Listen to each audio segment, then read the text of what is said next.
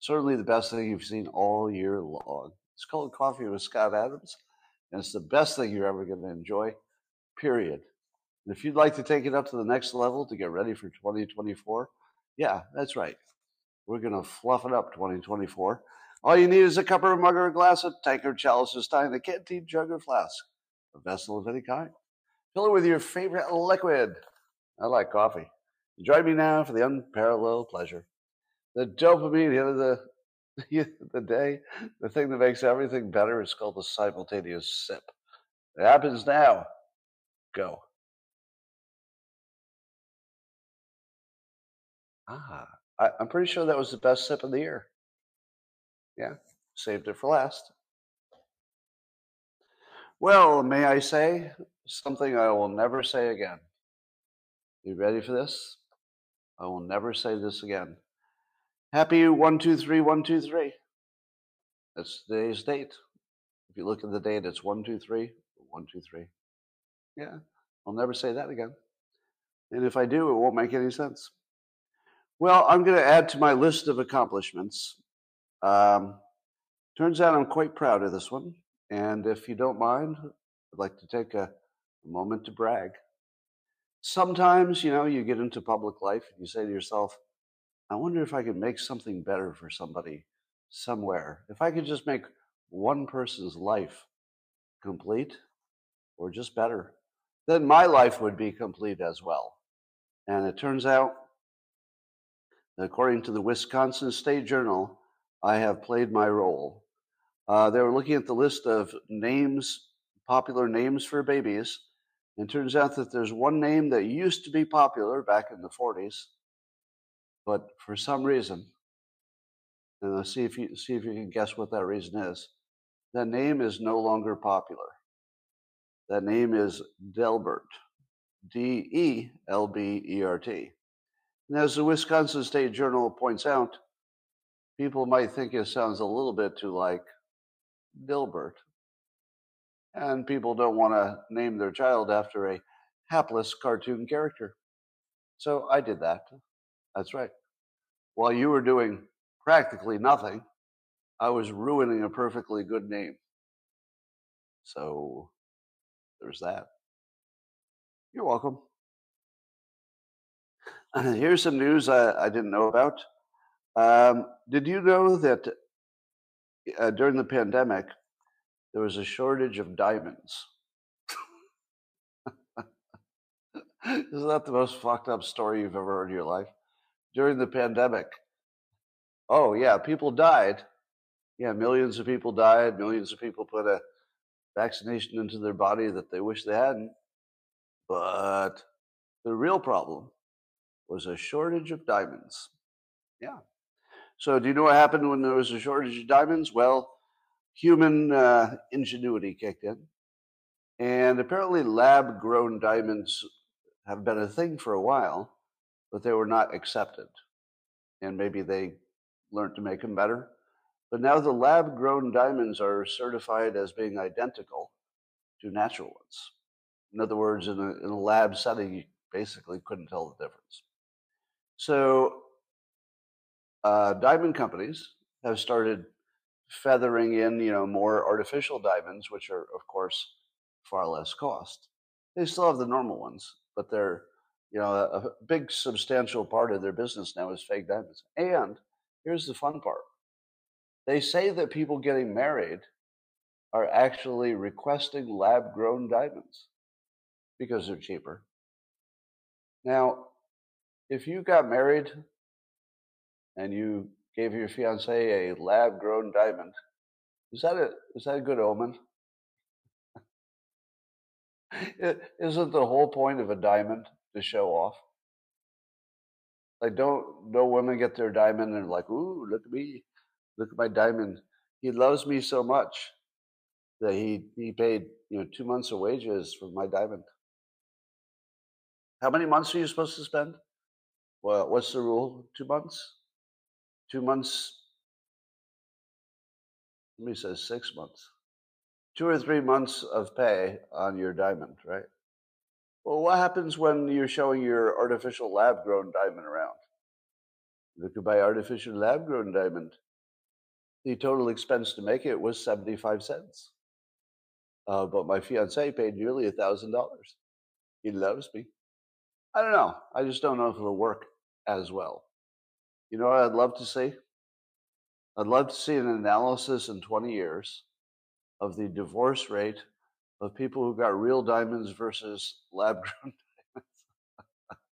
diamonds. I have a feeling it's going to be a leading indicator. you know, they used to say uh, uh, that the the number one indicator of divorce was the existence of contempt. If you saw either partner show contempt, it was a guarantee of divorce practically. I, I don't know about these lab grown diamonds. We'll see. It could be a sign that two people are well adjusted, and that's a good sign. Maybe they have a much better rate. Well, here's something that doesn't surprise anybody. Would you like to hear the least surprising news of the day? Hawaii has one of the highest life expectancies in the country. Is anybody surprised by that? Have you ever been to Hawaii? Do you know what you won't find uh, in Maui anyway? Traffic. Traffic. There's not much traffic. But imagine how your life would be and your tension and everything else if the only change, the only change was no traffic. You could just sort of go anywhere you wanted easily. All right, well, here are the reasons that are given. Of course, people are getting more sun because it's sunny all the time. Apparently, Hawaii has very low obesity levels and low smoking. And people do a lot of walking and they have good health care. So it turns out that if you have a sun, low obesity, low smoking, you walk a lot, get outdoors, and you have good health care, that your life expectancy is longer. I'm just adding the part about low stress and not much traffic. Huh. I have another theory mm, that I'm going to add to it. Well, a hypothesis. Um, I wouldn't put more than a 20% chance that this might be true. But you know what else happens in Hawaii? People walk barefoot. Yeah, Hawaii is sort of a barefoot kind of a place. You might have, you know, the sliders on or something, but you can have them on and off during the day. So, what if it turns out that that grounding thing is real? Where if you have your bare feet on the ground outdoors, it balances your electrical signals or something. What if that's real? I have no idea if that's real science. I'm very skeptical of it. But I'll tell you something I've been experimenting with. I've been experimenting with the grounding, except I don't like taking my shoes off outdoors because it's you know it's inconvenient to wash your feet, but it's easier to wash your hands. So I've been doing it with my hands because nobody can tell me there's any electrical reason I can't do it with my hands, right? So I just go outdoors, and if there's like a you know a rock or something, I just lean on the rock for a few minutes. And here's the weird thing: it feels like it works. Has anybody tried it? You just go outdoors and just lean on a rock. Just put your hands on a rock and just lean on it for 15, 20 seconds. I swear to God, it feels like it's working in real time. Does anybody have that experience? I think it's psychological. I think it's not related to anything real, but I can't get over the fact that I can feel it in real time. I can feel some kind of healthy feeling come over me. Now, let me say this as clearly as I can. I'm skeptical that this is real. I think I might be talking myself into it. But what's the difference? If you could put your hand on a rock and feel better, does it matter? Why? Try it. Go outdoors and put your hand on a big rock. Just see what happens. You might be surprised. Can't hurt you. All right, uh, Mr. Beast and uh, Elon Musk. Mr. Beast is uh, the biggest social media presence in the world. He does does a lot of uh, fascinating video. so he's a big deal on social media. If you didn't know, and he was being asked why he's not putting his videos on the X platform. He had a little interchange with Elon Musk on that. And the basic answer is that YouTube pays better, and that if X um, monetized his videos better, that he would do it. He says it costs him millions of dollars to make his videos, which I believe is true. And he doesn't want to just give it away and have people watch it on X and not watch it on YouTube where he's monetized. But the fun part of this is that apparently X is working on competing with YouTube. So they're not there, but and I don't know the details, and I'm, I can't confirm it. But the rumor is that X will have a more of a YouTube-like monetary sharing situation. At which point, um, I think a lot more people are going to put video there. All right. Um, here's some news. This is shocking. I don't know. Let's see if you're surprised as I am by this. But Facebook suspended the Libs of TikTok account for violating its community standards. Now, I don't know if you're as surprised as I am, but did you know? How many of you knew that Facebook is still a product? Like when I read this, I'm like, what? Facebook is still a product? Uh, it's such a product that they can cancel people? What? Some of you were surprised at the cancellation. I'm just surprised that Facebook is still something that somebody uses. So we don't know what they were uh, suspended for, probably the usual stuff.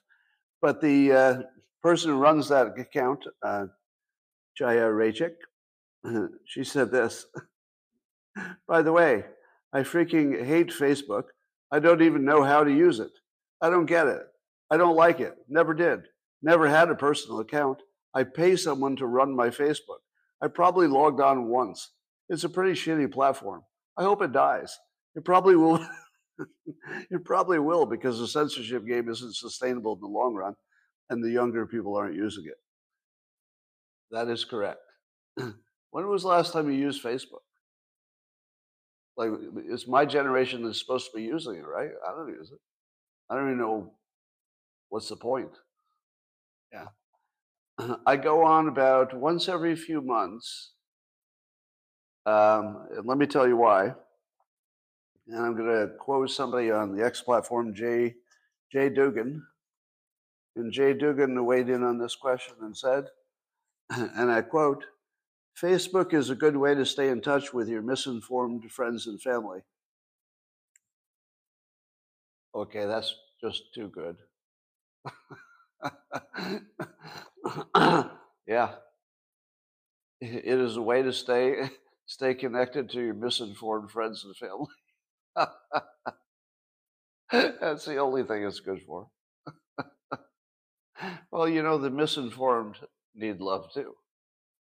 Uh, we love the undereducated and the misinformed. All right. Shipping can make or break a sale, so optimize how you ship your orders with ShipStation. They make it easy to automate and manage orders no matter how big your business grows. And they might even be able to help reduce shipping and warehouse costs. So optimize and keep up your momentum for growth with ShipStation. Sign up for your free 60-day trial now at shipstation.com and use the code POD. That's shipstation.com with the code POD. Uh, let me ask you this question. Uh, what is the Venn diagram and or overlap between these two groups of people? Uh, the people who say you know, vaccines should be required and you should wear your mask. So that's one group of people. The very pro-vaccine, uh, COVID vaccine specifically, and pro-mask. How many of them are also the climate alarmists? All of them? It feels like it's most of them, doesn't it? And then somebody added, how many of them are the trans activists? I feel like it's all the same group. And do you know what the group all have in common? They believe science. They believe what they were told by the, the people on TV. If the people on TV said it was true and their teacher said it was true, I don't know what's stupider in almost 2024 believing your teacher or believing science. It really has been a mistake lately, hasn't it? Like an incredible mistake. There was a time, and it wasn't that long ago, when I would have mercilessly mocked people who disagreed with the consensus of science. Yeah, I was one of those. I was one of those. You know what changed my mind? 20 years of seeing science being wrong about fucking everything. I'll tell you my biggest anti science moment. And I've told this story before, but putting it in context helps. Uh, many years ago, when Dilbert first started making me a lot of money, I thought to myself, you know what? I'd like to, you know, maybe give back to the world that's been so nice to me. So I thought I'm going to do a business that primarily is to help the world. You know, but if I made money, that'd be good. So I, I started a uh, a food company that would try to make the most nutritious um, food item, a burrito, that would ha- that would be packed with all the right food to have um, a good balance of all the nutrients and minerals you need. So if you ate normally the rest of the day, or abnormally too, you could guarantee that that day you'd get everything you needed, and not from vitamins, but rather from like real good whole foods. Pretty good idea, right? How good would that be? Delicious whole food burrito. Everybody likes a burrito. Yeah, it's got everything in it, different flavors. You know, we had a variety of flavors, so you could get the one you wanted. Great idea, wasn't it? Well, here was problem number one. Problem number one it is impossible to get nutrition from food. That's right. Impossible. Did I say it's difficult and you have to work really hard? Nope. Nope. It's not possible. Did you know that? Did you know that if you made a list of all the minerals and nutrients you're supposed to get during the day, and then you said, I'm going to go get those from just food. I'm going to eat Uh, organic food, vegetables, you know, maybe really lean pieces of meat. Like I'm going to eat food and get my vitamins and minerals. Do you know how close you would get? And let's say you're a scientist. You're you're even a nutritionist. You know exactly what to eat to get the good stuff. And you eat nothing bad. You eat all good stuff and you eat a wheelbarrow full of it all day long. You won't even get close. You will not get close your recommended minimum. now, what you will do is you'll nail several things. So, for example, getting enough vitamin C, not too hard, not too hard. But if you eat a bunch of things that give you good vitamin C, your belly will be full before you got any of your other whatever. You actually cannot, under any circumstance, no matter how educated, no matter how rich, you cannot get even your minimum of vitamins and minerals from food. Not even close. You'll never get anywhere in the in the ballpark. How many of you knew that? Because if you talk to your doctor, what's your doctor going to say? Oh, you don't need vitamins necessarily. You just eat a good balanced diet and you'll be fine. Do you know that doctors don't know anything about nutrition? I do. they don't know anything about it. Now, that's an exaggeration. They do know about nutrition, but they, they often don't have it as a lesson in their medical training. I've heard from a number of doctors that what they did not learn was nutrition. What? Are you, are you serious? You went through doctor school without learning about, like, specifically classes on nutrition? Apparently so. Now, suppose that got fixed. Suppose tomorrow we started giving them the best science on nutrition. So that would fix it, right? Nope. There's no such thing as science about nutrition. It's all bullshit. It's all bullshit.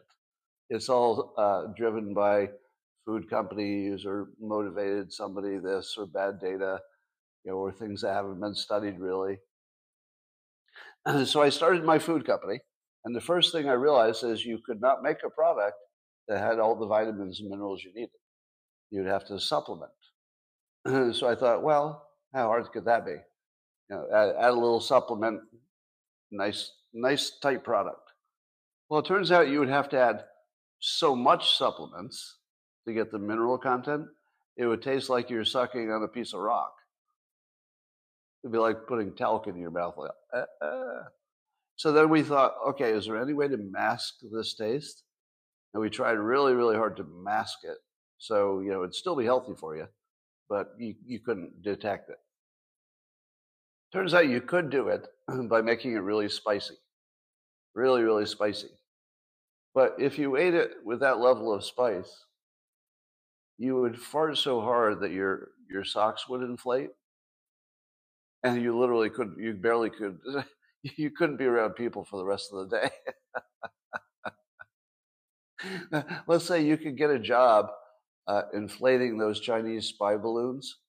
You'd be like, uh, "Oh, we have a job for you in China. Uh, we have these big spy balloons need to be inflated with gas every day. If you could just stand over here, eat one of these Dilberitos, and inflate our balloon, we would be much appreciated. Anyway, so uh, in that process, I learned that everything that we thought was science, including that, you know, the food pyramid, it was all wrong. Every bit of it was wrong. Now, that was my introduction to science being completely made up. As time went by, I became more alerted to noticing it. I learned that uh, the uh, most papers that are submitted to science, half of them don't pan out. And then I learned that peer review is basically nothing. peer review just uh, eliminates the people who, who didn't have any numbers to submit with their study. I mean, just the basic stuff. They don't really check the math. Peer review is just looking for the very top level, you know, does this look sciency or does it not look sciency? And beyond that is probably people who are your friends. Who do you think's doing the peer review? Your your nemesis? No, it's your science buddy, who you know is going to give you a good peer, review. So science has been bullshit for a long time. It still works. I mean, it's still better than the alternative, right? But it's been mostly bullshit for decades and continues to be. So if you were uh, let's say on the side that kept buying everything that science told you, you would be in very bad shape. You'd be in very bad shape. On the other hand, if you didn't believe anything the science told you, you'd be in very bad shape. So we're left to sort of our own devices to figure out what's real and what's not.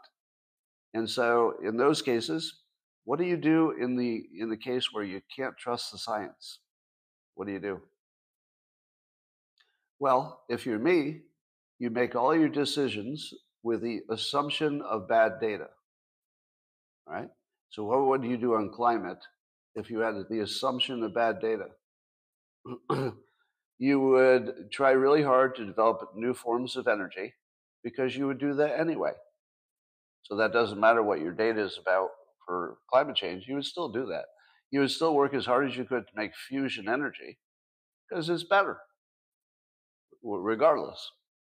You would, uh, you might not do a lot for pulling uh, CO2 out of the air, but on the other hand, if a startup wants to take a chance that that might be real and uh, essential, why not? It's a free market.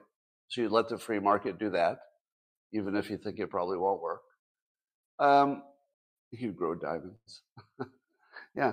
So I try to make my decisions on the assumption that I don't know.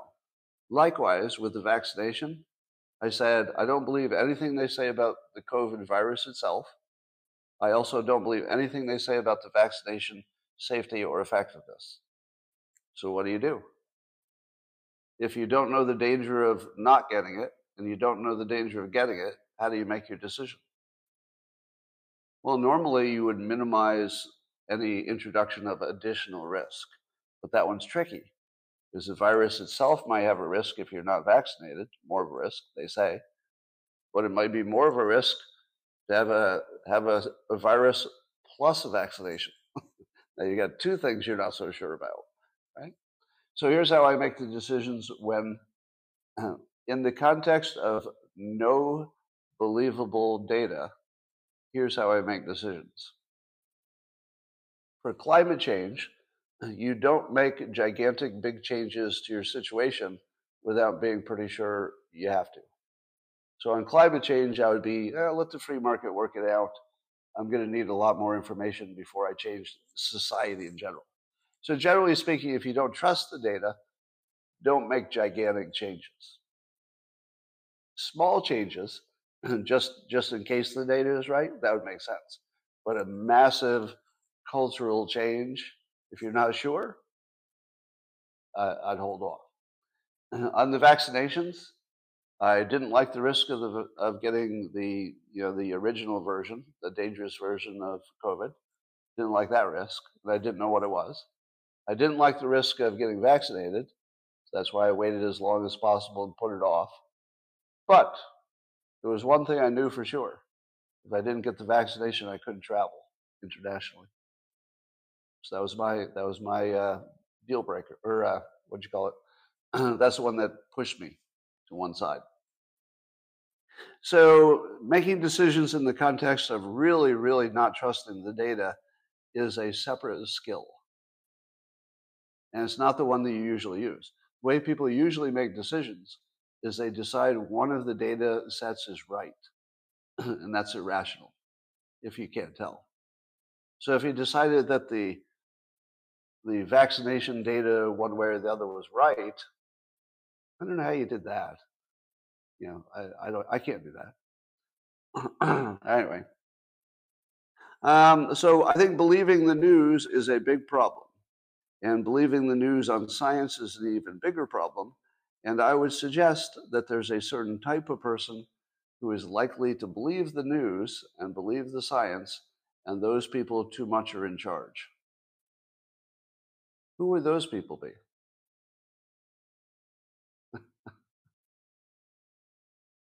Stop it. No, no, stop saying that. All right. Um, I saw Jonathan uh, Haidt, uh, who's got a new book out called The Anxious Generation. He's talking about uh, what are the causes for why there's so many you know, mental health problems in young people today and they've got all this chaos and social problems and everything else. And apparently, if you look at all the science, you can determine that there are lots of things that could be. Yeah, somebody's saying the food, somebody's saying the weed, somebody's saying the national debt, no, the internet. Anyway, but anyway, according to Jonathan Haidt, if you look at each of those other potential causes, uh, they don't hold up. So the statistical reality of those other things is they don't seem to be causal. But there is one thing that very, very much is right on point for causation, and it's smartphones. So smartphones probably are exactly as dangerous as you think. And here's the interesting thing. Suppose we reach a point where every single person is completely aware that it's causing major brain damage and destroying the lives of young people. Because we're pretty close to that. Would phones be banned? Nope. They would not. They would not. But you know what might happen? You know what might happen? When I say might, it's going to happen. Watch what's going to happen. You know how even if you tried to tell your teen oh, don't go to this site or don't use this app. It's a waste of time because they always have a way around it. Have you noticed that? There's always a way around everything. You, you know what's going to come? AI. I'll bet you that in maybe less than a year, your devices will ha- all have AI as their central to their operating system. Right now, the AI tends to be in an app. But what happens when the AI is, is central to the foundational operating system of every device, which is going to happen for sure? At that point, what can the parents do that they can't do now? You see it yet? We're probably a year away from a parent being able to say, um, hey, device, uh, I'm going to give you to my teen, and uh, I'm the one in charge. I own this device, and my orders for you are to watch every interaction and stop any interaction that is not child appropriate. Okay, we'll monitor all actions and internet traffic and prevent them from looking at bad material. Now, I don't need to describe to you what would be inappropriate to, for a teen, do I? No, I have pattern recognition. I am well informed about what would be bad for a teen. All right. Let me know if there's anything I need to know. Will do. I'll keep you informed. Now, tell me I'm wrong. I'm not wrong, right? Isn't the whole uh, smartphone problem about to get solved? But here's the question.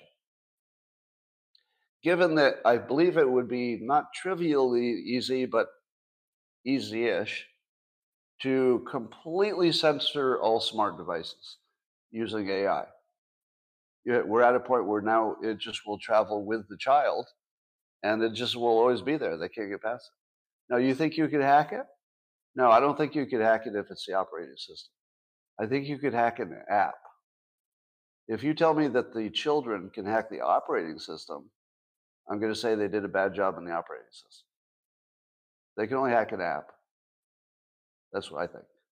I could be wrong, right? You know, there, there's always the general rule that somebody can hack anything. Anything can get hacked. You know, maybe the kids will find their own AI that gets around the other AI or something like that. But I've got a feeling that if you put AI on a kid's phone, you could really, really make a difference. And I think that's coming. But would Apple want to have anything that would cause children to use their phone less and be less addicted to it? Eh, you don't want to do it if you're Apple, because if Android isn't doing it, every kid will ask for an Android from that day on. Right? Apple and Android are going to have to, what's the word for this? Collude? Unless it's a law. You know what? Maybe it needs to be a law. I don't like interfering with the free market, but when it comes to kids, I do. Maybe it needs to be a law that your device has to have some kind of AI monitoring for teens. Ah, I hate that though. I hate I hate having an extra law. But I don't see the I don't see the competitors wanting to cripple themselves if the other one doesn't. And I don't think it's legal for Apple and Google to say, "Hey, let's do this at the same time." Is it? Would that even be legal? Because that would be, you know, monopolistic. What do you call it? Oligopoly business. Cartel. It'd be kind of a cartel situation. Anyway, I think AI is going to uh, drastically change what we're doing to our children. I hope it's for the good. Uh, many of you saw the viral clips of Bill Maher in his Club Random talking to Seth MacFarlane on the situation of vaccinations. Now, a lot of people had a lot of comments about it, and I'm going to give you mine. Number one, who won the debate? Did Seth MacFarlane, who is relatively pro vaccination, COVID vaccination, uh, win, or did Bill Maher, who wasn't anti vaccination or anti COVID vaccination, but rather thought they were overdone and mandatory?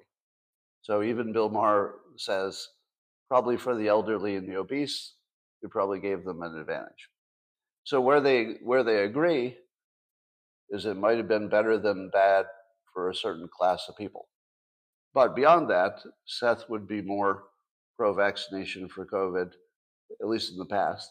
And Bill would be, you know, hey, leave me alone. It's my decision what to put in my body. Now, they're both, I would say, well above average in intelligence based on their work. There's no way that Seth is anything but smarter than average. And there's no way that Bill Maher is anything but smarter than average. And a lot. You know, they're not just a little bit smarter than average. Both of them are a lot smarter than average. And it's obvious in all of their work. Now, what do two people who, who seem to genuinely care, so they care about the issue because they both tweeted and talked about it you know, in public, they care, they're very smart. And then they debated the issue. How did it go?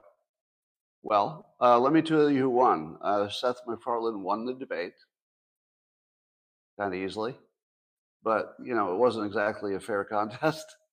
And when I say he won the debate, hold on, don't get mad at me. Let me explain. When I say that Seth won the debate, I mean that if you were a viewer who didn't know anything on your own, oh, we got the 34 minute glitch again. Weird mystery. 34 minutes in, we get some kind of technical.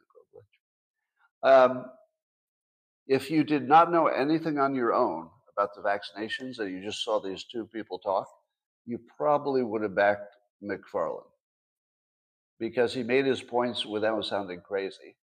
It's just that some of them were not factual. now, here, here was my take. I thought that neither of them were well informed. What did you think? In, in my opinion, neither of them were well informed. So I had this weird situation of watching two people who were both, in my opinion, poorly informed on really basic stuff, like real basic, you know, just everybody should know this. And this is how I see the entire argument. It's definitely true that somebody's right and somebody is more wrong about the benefits and costs of vaccinations. Somebody's right. But my observation is this it's two groups arguing poorly, but one of them is right. And it's not because their argument is good, because their arguments are terrible. I see terrible arguments on both sides. You almost universally, almost universally terrible arguments. I don't know what to, I don't know what that's all about. And I'm not getting into the details. I'm just saying it's it's my take that it's just all terrible. Now, here's what I think both sides get wrong. Both sides who are sure of their opinion have decided that some of the data is bad, but there is some other data that's good. How the hell did you come to that conclusion? That there's some good data? there's no good data. Even if some of it is correct, you have no way of knowing. Let me say that again. Even if there's some correct data on the pandemic and vaccination, even if there is, you don't know which is correct, and you have no way to know what is correct. There is no way for you personally to know what is correct. So almost all of you have made the decision that you're you're looking at the correct stuff. The other people somehow missed all the correct stuff and they're looking at the wrong stuff. I don't see any of that. I see two groups that are looking at things they couldn't possibly know are true or not. Well, sometimes you can know what's not true, but you can't tell what's true. You don't have that ability. None of us do. I don't. So when I made my decisions, I made it under the assumption that none of the data is reliable in any direction. And then I guessed. So when I said, I'm guessing, I wanted to make sure that later, if I said I got the right answer, let, us say hypothetically I could find out I guessed right, I didn't want you to say, Man, Scott, you were pretty smart. I guess you analyzed that correctly. Because I didn't. I didn't. I couldn't. There's no way I could. I just guessed because I had to travel. Well, I didn't have to, but I wanted to. So we're in kind of an absurdity situation there. Um, and I use that as my example of why we're probably in a simulation. And I'm going to take this down to another detail. Let, let me take a basic fact about the pandemic and watch what happens in the comments. Watch this. True or false, we now know, you know, because some time has gone by, we now know with certainty, true or false, that uh, young, healthy athletes were dropping dead on the field at an alarming rate that could only be related to the vaccinations. Go. True or false? True statement or false statement? That we know for sure at this point that athletes were dropping like flies because of the vaccination. Okay, now you're blowing my mind here. I'm seeing 90% false. I really thought you were going to say true. I'm seeing a lot of true. All right, so we have we have enough people saying true. So check the comments. If you're one of the people saying it's true, how do you explain all the people saying it's false? And if you say it's false, how do you explain all the people saying it's true? How do you explain it? Let me explain it. In both cases, the people think is true and the th- people think is not true. You latched onto some data and you decided that one of them was true.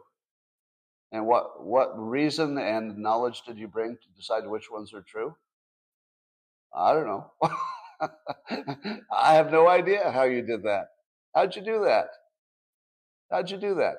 I'll tell you the best I can do, since I don't know what data is true. The best I can do is say, does the data match, you know, observation and anecdotal, and does it change over time? I mean, there's a very few things you can actually have some confidence of. And here's what I think. All right, we're sitting here at the cusp of 2024. Do you believe, for those of you who said it's true, that the athletes were dying, dropping like flies, for those of you who think it was true, do you think that that story would have gone away as it did? You think it would just go away? I don't see how it could. It would be the most obvious, noticeable, biggest story in the world. If that were true, it's all we would be talking about. We wouldn't be talking about anything else if that were true. Now, is that a good standard? Is my standard that by now, if such a radical, incredible, horrible thing had been happening, we would know that for sure, right? Like in, in the beginning, we could be uncertain because all, you know, it's fog of war, it's still during the pandemic, we don't know who's lying. But today, you don't think today we have a pretty good handle on whether that was real? Today? Yeah. So I don't know for sure, but I'll tell you, I live in the world in which it never happened. I can tell you that the sources that almost all of you used were definitely just made up. So the, the primary sources for that claim are like one website that was you know pretty well proven that they made shit up. And, uh, they, they listed people who were alive, people who died of other things, blah, blah, blah. So I live in the world where that never happened. But as you saw in the comments, there are a whole bunch of you who are right here. You, you think you're living in the same reality, right? I don't live in your reality. If you said yes to that, I absolutely don't live in your reality. But can I say you're wrong? I can't. I can't. Is it possible that athletes did, in fact, drop like flies, and then the big pharma was powerful enough to cover it all up? Yeah. Unfortunately, yeah, that is kind of possible. It's kind of possible. I don't think it's likely. But if you said to me, but are you ruling that out? I'd have to say no. I'd have to say, no, I can't rule that out. You, there's absolutely a chance it happened. And that as big as and amazing as that would be in a horrible way, that somehow we didn't know about it. Have you seen the, uh, the news that they're going to study? Uh, somebody studied uh, funeral homes and, and they found all this uh, blood clotting stuff that doesn't look like it came from a human being. You know, it's like all the, their, their arteries all have all these clots. How many of you believe that's true? That the that the uh, all right, let, us do it. True or false? Is it, is it true or false that the autopsies are showing that there's all something clogging up their veins? Oh, you're all over the place on this one. I'm seeing true and false. Uh, I'm going to use my same standard, and it goes like this I don't know, and I have no way to know. Are you okay with that? That I don't know, and I have no way to find out. So, how do I make the decision? I'm going to make the decision the same way uh, I made the decision about the dead athletes. Do you think that by now that wouldn't be the biggest story in the world? if every coroner everywhere would have the same situation, right? Because the vaccines and the coronavirus were universal. Every coroner everywhere, they'd all notice it.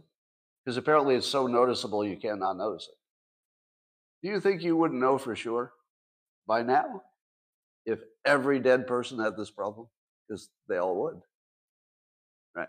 So I'm going to guess that's fake. But do I know? No, it's an educated guess. It's an educated guess based on the fact it would be the biggest story if it were true. I know.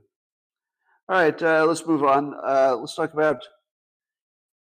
Huh. Gateway Pundit is reporting that uh, one of their investigators, Brian Lupo, he looked into the claim made by Georgia's Secretary of State Raffensperger back in 2020 that they had done an audit using forensic techniques, as he says, uh, on the voting machines used in 2020. And uh, no problems were found. So that's good news, right? Aren't you glad that the Secretary of State of Georgia, since there were some questions about that state's election, are you glad that they did those audits using using forensic techniques to find out everything was fine? Good news, huh? So Brian uh, Lupo uh, did a uh, investigative report, and he went around to ask if he found the the readout or the uh, the reports from the audit, because you'd like to see it documented, wouldn't you? Guess what he found out? There's no evidence any audits were done. oh boy. Oh boy. 2024, stop making me love you. Stop it. I don't want to love 2024, but oh God, it's looking good. It's looking delicious. Now, let's use our standard. Do you believe that this is true because it was in the Gateway Pundit and Brian Lupo could not find um, any evidence of the audits? I don't know if he meant every machine or if he meant a lot of machines. I, I don't know if that means every machine or just some, but some would be plenty of a problem. What do you think? All right, so we have one source. I would say trusting one source is sketchy. So I would not say that this is confirmed.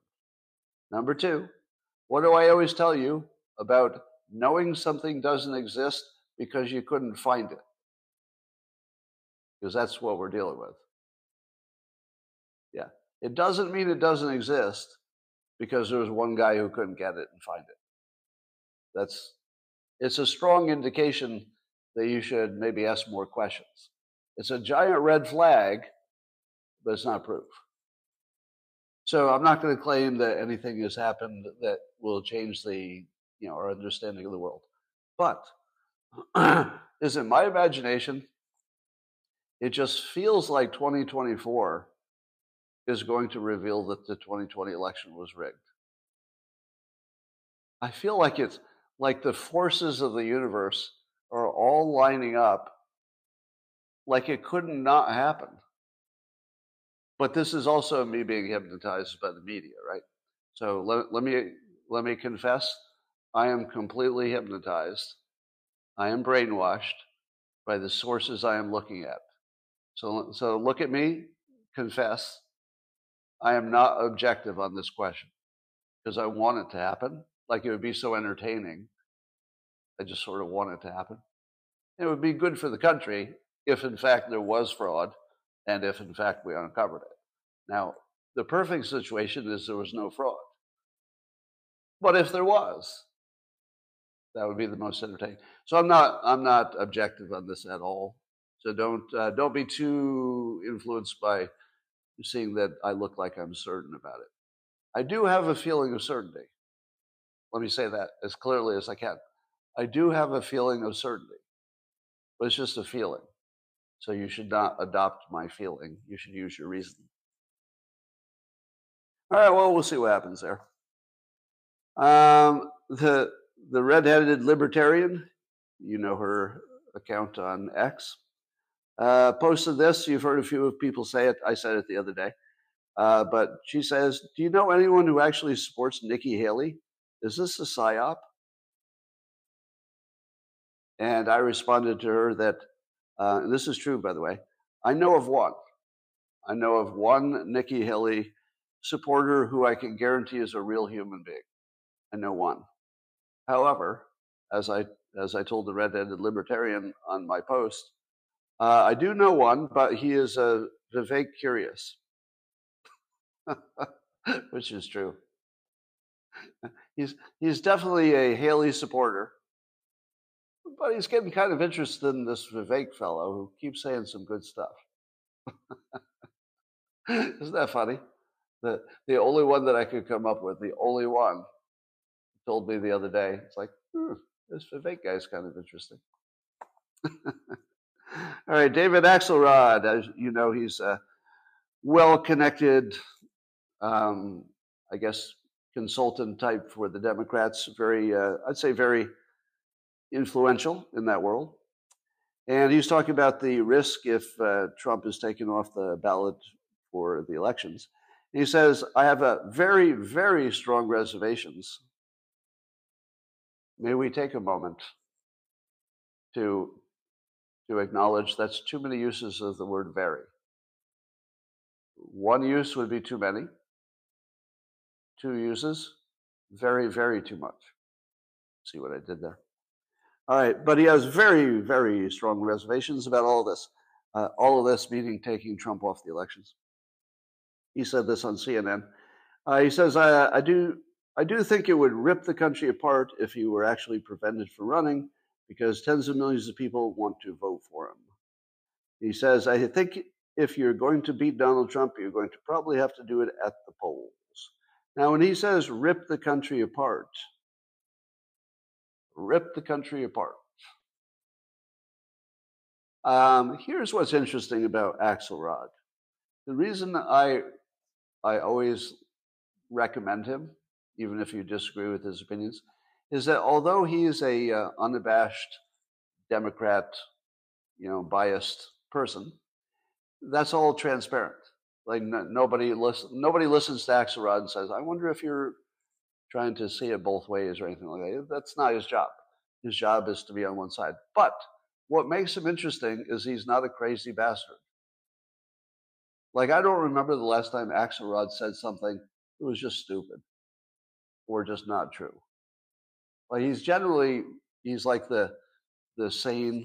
Uh, we lost the comments here on locals, so I'm going to call up my phone so I can see your comments again. One moment. Technical glitch. And we're back. All right, we got your comments back. Um, yeah, I think it was the app, not the browser. Anyway, so uh, Axelrod being uh, concerned about the country being ripped apart, um, I feel like he's talking to his base. So that was persuasion, because um, that's what he does. I mean, he's a persuader. And it was persuasion for his own team. And he was basically warning his team don't do this. uh, uh, don't do this, guys. Guys, hey, hey, guys, uh, seriously, don't don't do this. You, you don't really have any idea how bad this is going to be. Uh, you give me a little warning uh, there are 80 million people who are heavily armed and they're not going to be happy. Uh. So listen to Axelrod. Meanwhile, over in the Red Sea, the Houthis are uh, have made 23 attacks on international shipping since November. 23 missiles and drones, I guess mostly missiles. 23 attacks. And has the United States yet to flatten them?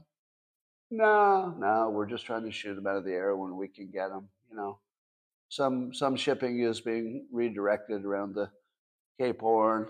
It Takes a lot longer, but weirdly, the experts are saying it's not going to have that much effect on your uh, energy prices.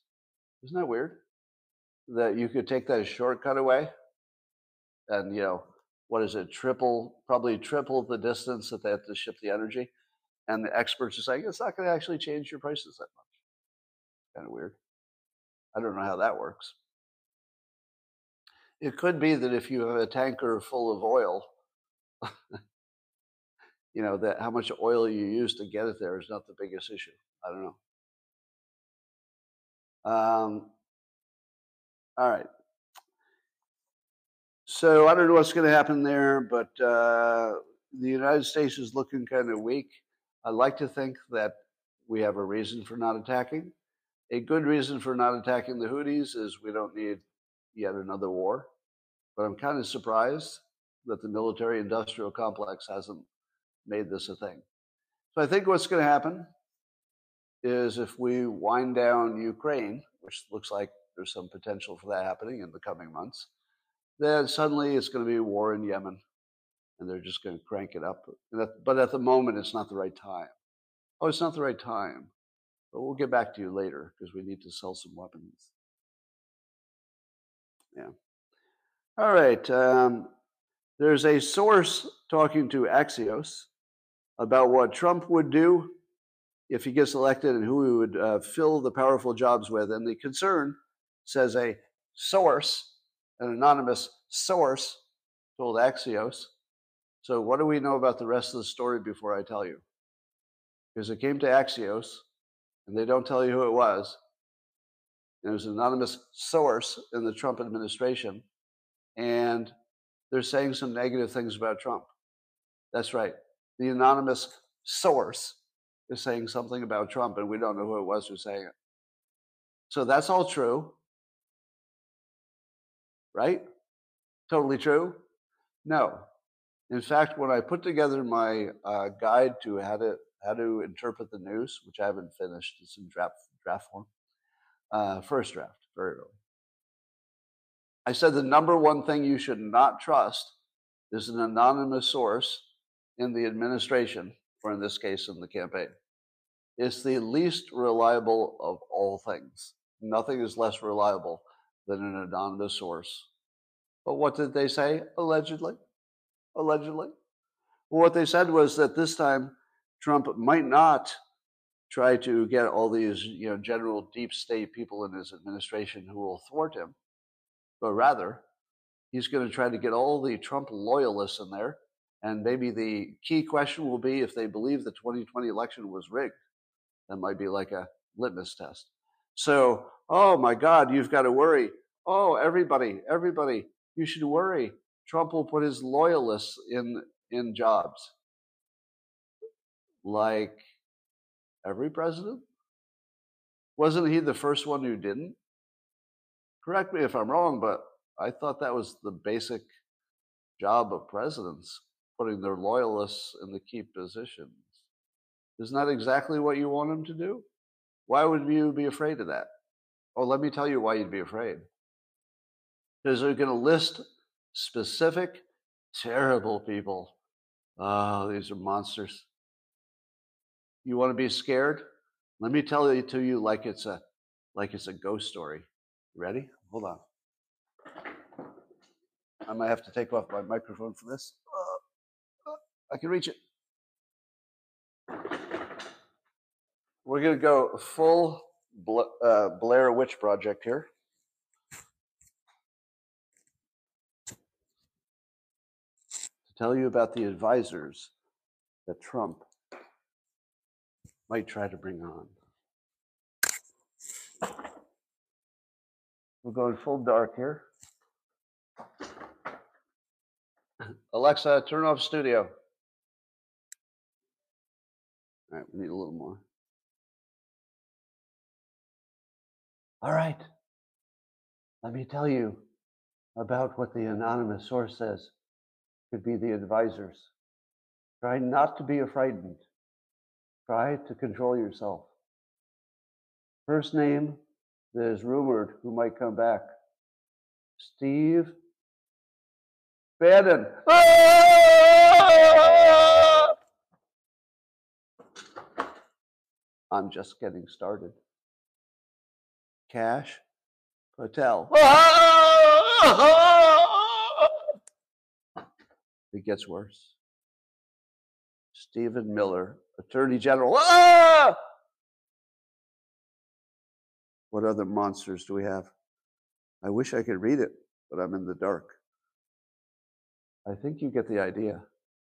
It's going to be very, very dangerous. And there, dare I say, dark.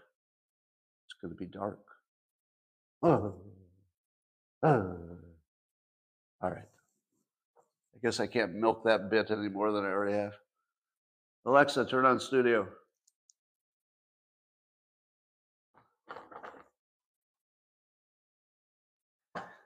And there you have it the Blair Witch Project commentary.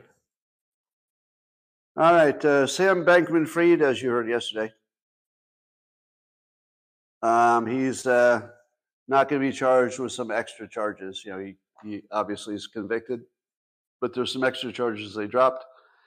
And some people are saying, like Paul Sperry, for example, uh, what they wanted covered up, what risked coming out at trial. Oh, so some people say that maybe they dropped these charges because what could come out in trial would be this is Paul Sperry's idea uh, is how dirty FTX funds were laundered into the DNC through something called Mind the Gap, a Democrat dark money op, and how the whole op was run by SBF's Sam Bankman Fried's mom, a radical Democrat uh, activist working under cover of academia in Stanford. Now, that's a uh, hyperbolic description of what was happening, but is it accurate? Hmm. I don't know, but it sounds suspiciously like it might be. it does sound suspiciously like that might be the reason that the charges were dropped. Now, it's also possible they didn't have the goods and they've charged them enough and it would just be a waste of time. Maybe. But uh, I think this other reason might be uh, in the mix. Well, Trump uh, is disagreeing with those who don't want to build a new FBI headquarters for a gazillion dollars. Uh, so the idea was to move the FBI headquarters, I guess, out of DC and um, and have a big new building somewhere. Uh, and I know that people like Thomas Massie, and I think Vivek says this too, that maybe they shouldn't get their big new building.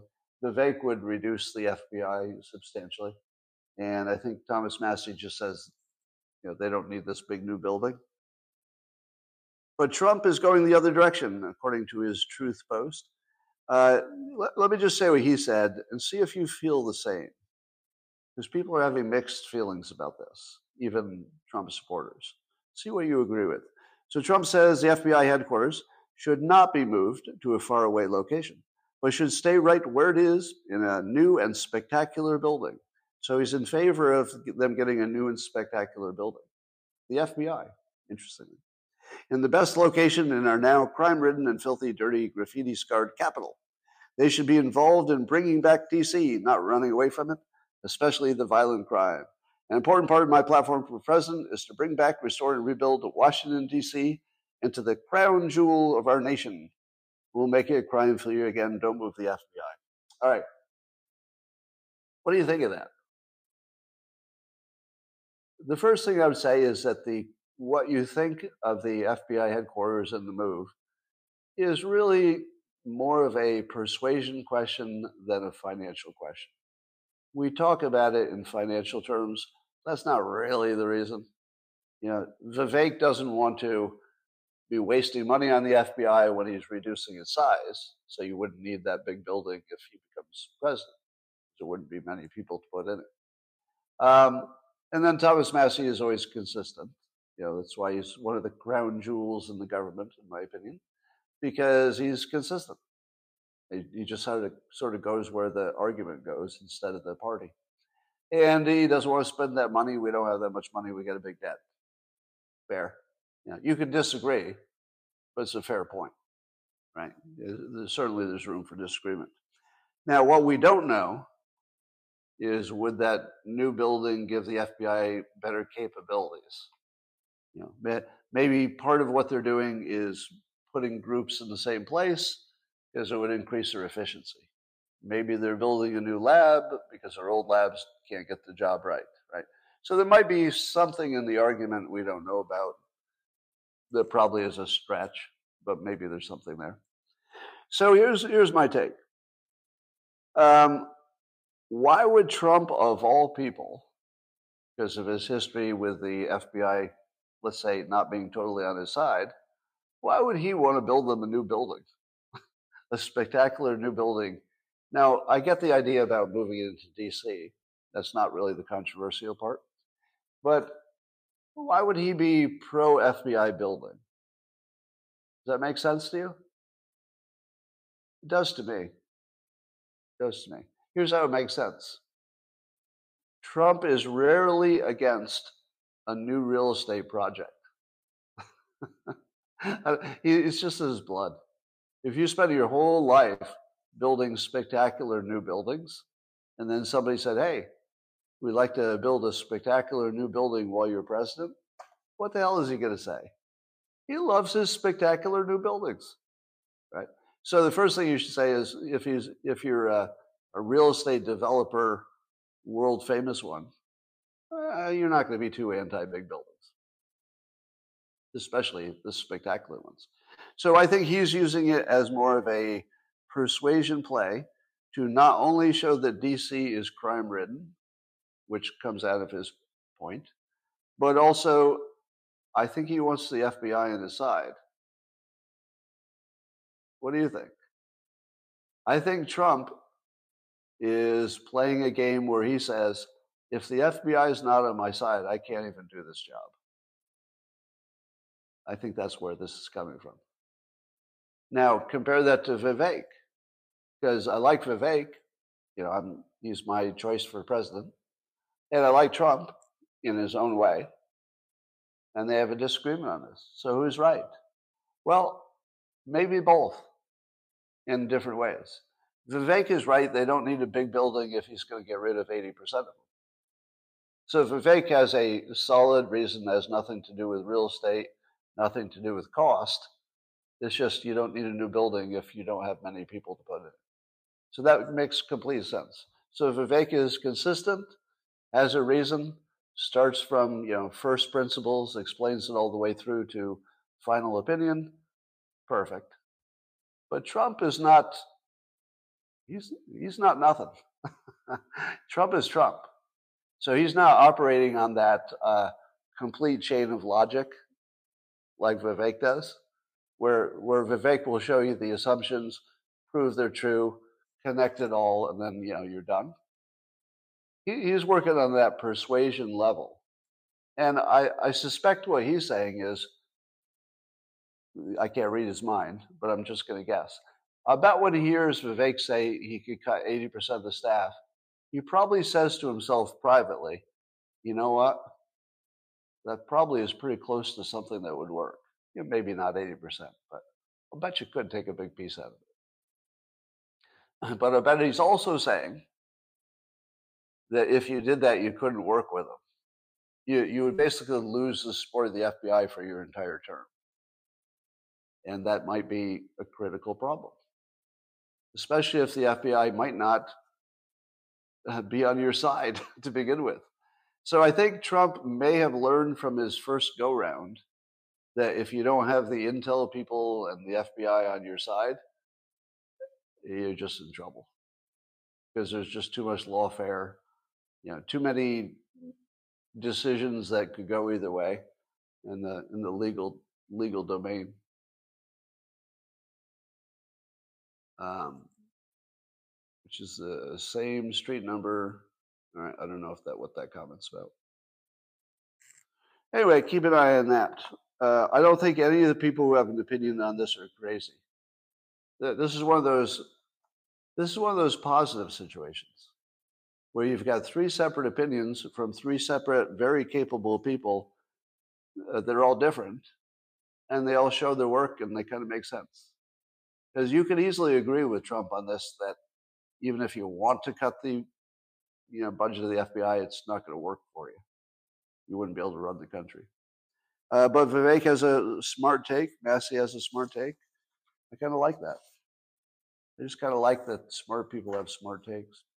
All right, ladies and gentlemen, today being a semi holiday pre New Year's Eve situation, um, I will be doing a man cave live stream tonight for those uh, subscribers on locals. Um, I don't yet know what time I'll do it. I'm tempted to do it at nine o'clock California time, so it's midnight, but I might just want to do it earlier. I might just want to get it over with, do it earlier. So we'll see. Maybe both. Who knows? Maybe I'll do two. I'll do one of those. In the meantime, I hope you appreciate that when the rest of the country is making no content for you whatsoever, that I'm here every day. And depending on what format you're using, you might not even see any commercials. Um, if you're on the locals platform, for example. Now, yeah, the man cave is my safe space, although it's not that safe. Um, thank you. I, I appreciate you for appreciating me. But tomorrow morning, tomorrow morning, after all the drinkers stayed up to midnight, will I be here in the morning at the usual time? Yes. yes, I will. And I will be the only live thing that isn't a stupid parade. And I will be the only host of a uh, of a let's say entertainment product that does not have the B team guest host. Look at you, network news. All right. Um, have I covered all the big stories? Was there anything I uh, left out?